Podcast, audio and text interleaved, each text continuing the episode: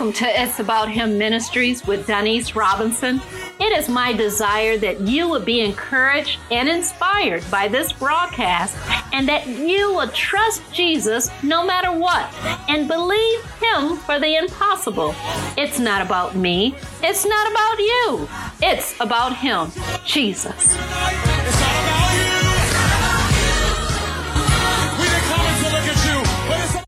This is the day that the Lord has made. We will rejoice and be glad in it. If you are joining me for the very first time, I welcome you. Also, I welcome my regular listeners. I appreciate you for tuning in as well. Truly, you are a blessing to this ministry.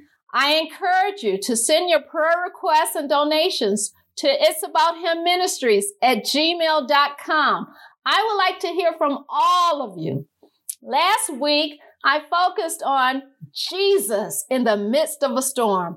The Oxford Dictionary defines storm as a violent disturbance of the atmosphere with strong winds and usually rain, thunder, lightning, or snow.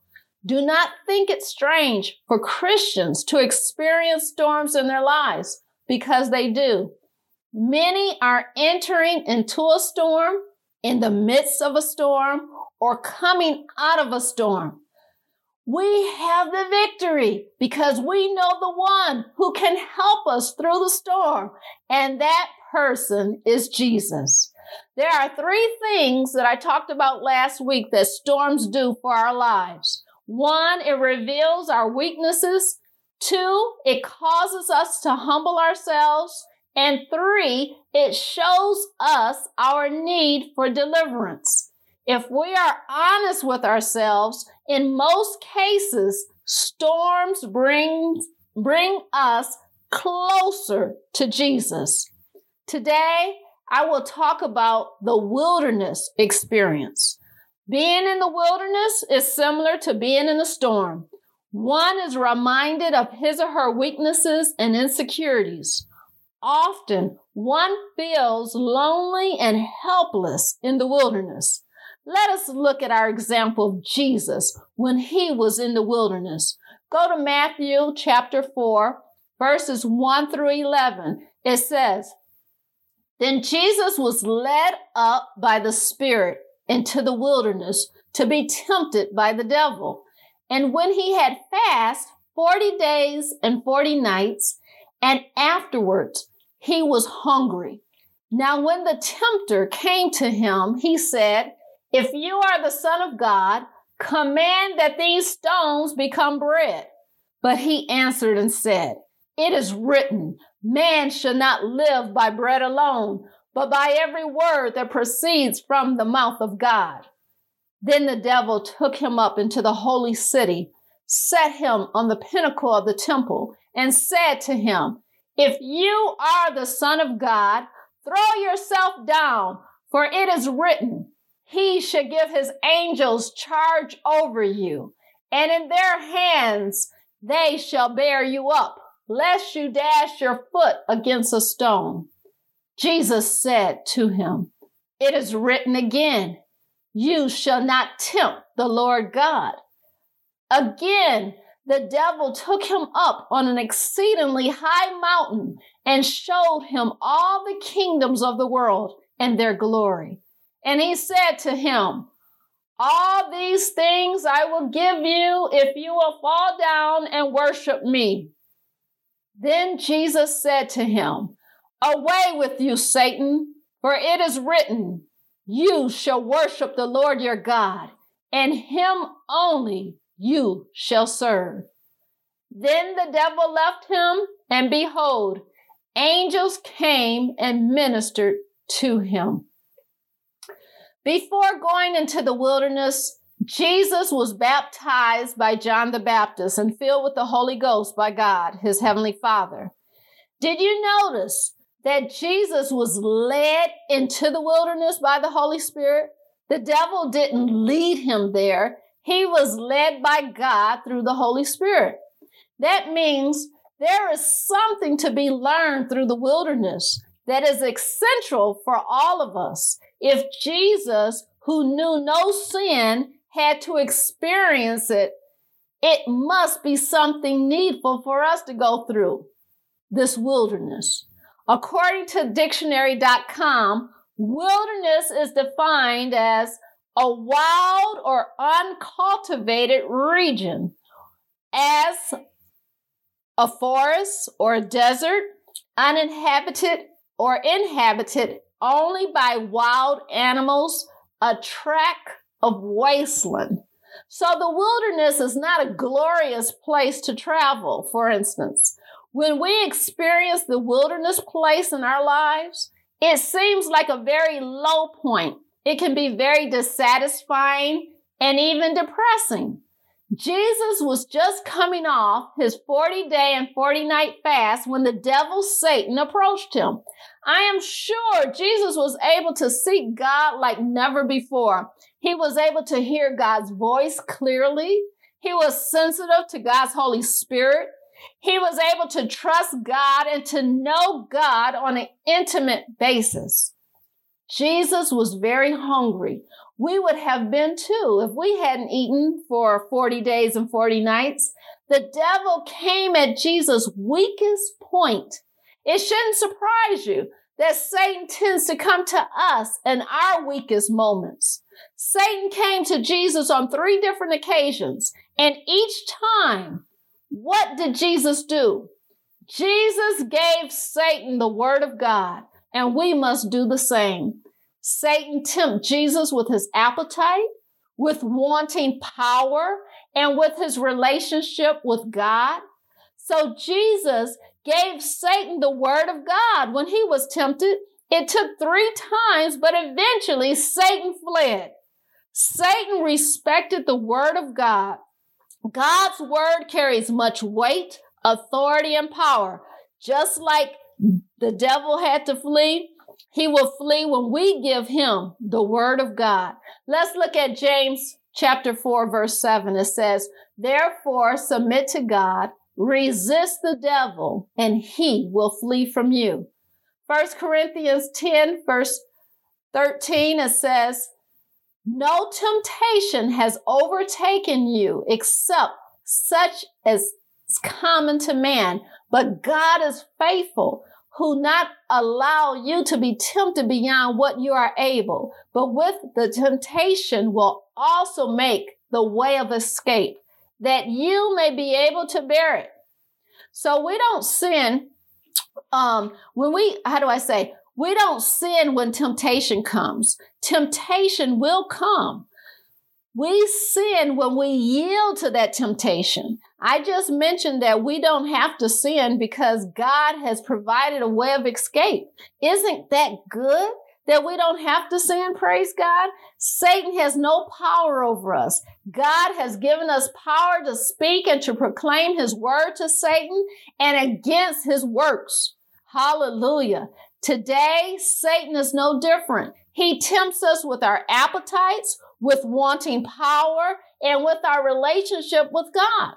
Let us explore these a little bit closer. Number one, our appetites. Number two, wanting power. And number three, our relationship with God. Our appetites. Our appetites can consist of many things, such as food, sex, lust, drugs, money, and more. If our appetites are not controlled by the Holy Spirit, we will all be baits for the devil. He will be able to devour us because we have allowed our appetites to guide and direct our behaviors. We have to submit our appetites, which are our cravings and our desires, to the word of God. Then and only then are we able to sustain. Praise God. Jesus was hungry, but he didn't allow his appetite or his desire for bread to persuade him to yield to the devil's devices. Instead, Jesus knew who he, who he was. He didn't have to prove anything to the devil. Yes, Jesus could have easily turned the stone to bread, but there was no need to. Jesus' source for life was God's word, not food or drink. We have to remember, when Satan comes to tempt us, with overeating, having sexual desires toward those who are not married to us, or consuming illegitimate substances in our bodies, we must resist Satan and say to him, "Get behind me, Satan, for it is written, you should worship the Lord your God, and him alone shall you serve." Wanting power. So many people are hungry for power. They don't care how they achieve it because it is so important to them. Some will lie, steal, cheat, or kill for it. Let us make sure we're not striving for power. Let us yield our appetites, our, our attitudes, our behaviors to God. Then when Satan comes in this area of our life to tempt us, instead, we will be able to bear it through God, and He will provide a way of escape. For we know we have power through God, through the Holy Spirit. He gives us power to overcome the enemy and to do the will of God, the Father. Satan knew of Jesus' power just like Jesus did. Satan knew that the angels would come if Jesus fell. Jesus didn't waste his time proving anything to Satan because he knew he didn't have to fall. He just gave him the word. Jesus knew who he was on the earth and the power he possessed. Moreover, we must know the power we possess in Christ Jesus through the Holy Spirit. We don't have to defend ourselves. Just give Satan the word of God. That power alone is all the power we will ever need. There is nothing else on earth that compares to the power of the Holy Spirit or the Holy Ghost. Praise God. I'm using those words interchangeably, Holy Spirit and Holy Ghost. Now let's look at our relationship with God. Jesus was the Son of God on earth and knew that he had to be about the business of his Father. Satan came to tempt Jesus, to worship him. Now, J- now Satan was thrown out of heaven ages ago, along with a third of the angels that followed him. Now they are called demons. So you would have thought that Satan would have been smart enough not to mess with Jesus, especially in that area. For Satan to ask Jesus to worship him, that was crazy. Jesus knew his relationship to God. Not only was he the only begotten Son of God, but he was God manifested in the flesh as a man. Now, if this sounds strange or confusing, please study it out for yourselves because I don't have time on this broadcast to go into that. But we must know who we belong to. Can we call God Abba Father, our Heavenly Father? Have we accepted His only begotten Son, Jesus, as Lord and Savior of our lives?